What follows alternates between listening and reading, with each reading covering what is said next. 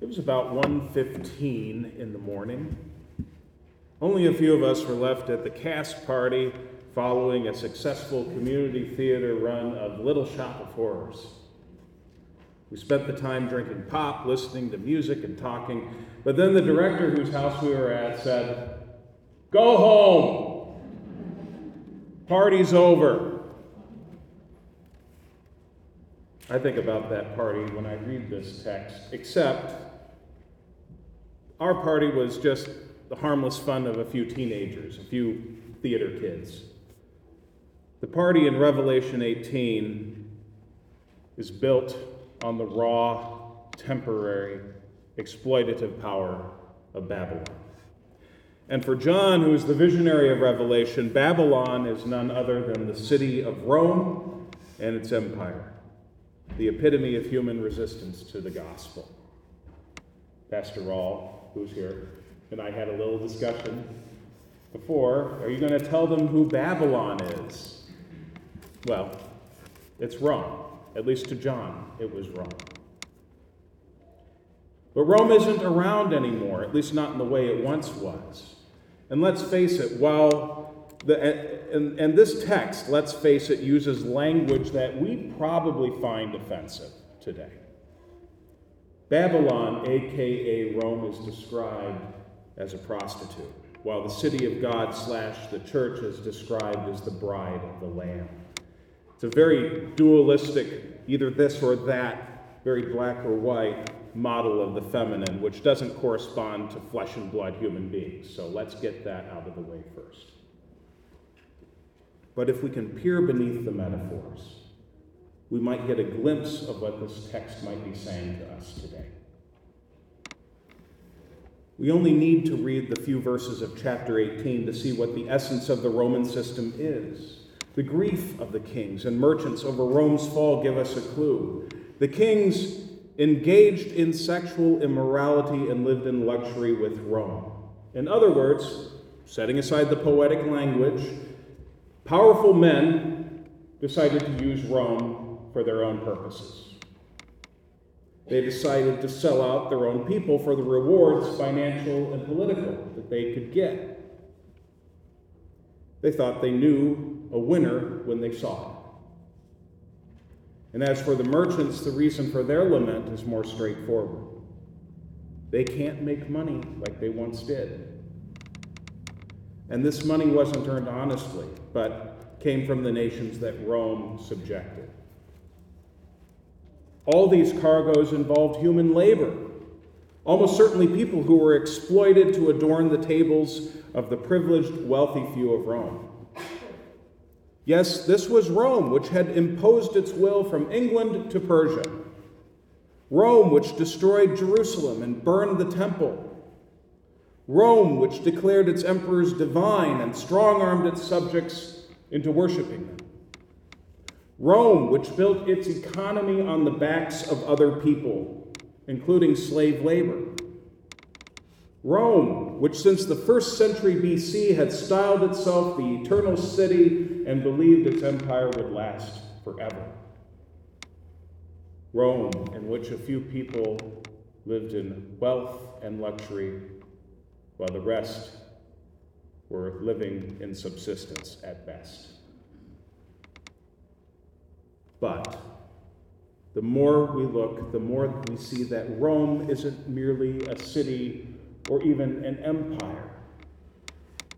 Rome stands for a way of domination and exploitation that is radically anti human, anti creation, and anti Christ. It is the way of every great power of every age and of those who profit from the systems. And unfortunately for all of us here, it's the way we're all enmeshed in. We're all enmeshed in the ways of Rome. That's what's so hard about this text. We're enmeshed in the ways of empire by doing what we do every day. For example, and I'm sorry to bring up driving a car after you just you just uh, pointed out that Naomi's rite of passage is that now. But even in driving a car, which is a necessity in this part of the country, By driving a car, we contribute in a small way to the deep harm done to people around the world caused by climate change. Madagascar hasn't had rain. That southern part in three years, you said? By investing in our pensions, we share some responsibility for the unjust labor practices and environmental mismanagement that some of those corporations perpetuate. Even by paying our taxes, something Jesus said we should do, and well, we go to jail if we don't, we still share in responsibility for what our government does in our name. This isn't to make us feel guilty or bad about ourselves, but it is to point out that we are all guilty. We're truly, in the words of our confession, captive to sin and cannot free ourselves. But thank God, that's not the end of the story. You see, God has another kind of party in mind. One, another narrative for the human story, but one not built on exploitation, domination, and greed. Rather, God invites all of us, all of you, and all of humanity to join a wedding party. But this party is unlike any other wedding we have been to. Weddings can be fun. But this wedding party is the final union between Christ and his people, where all creation is made new, where the old demonic systems that use and abuse people have been swept away. This party is so important and so urgent that God is inviting all kinds of people to take part, even and especially people we might think have no right to be there. God's invitation, after all, is not just for the best among us. God's invitation is not just for the best among us. In fact, if Jesus' parable in Luke is, is any indication, the best of us are often distracted by other things. No, the invitation to God's party is for all kinds of people. All kinds of people. And the God who gives the invitation is the one who, in Christ, gave everything up to be with his people.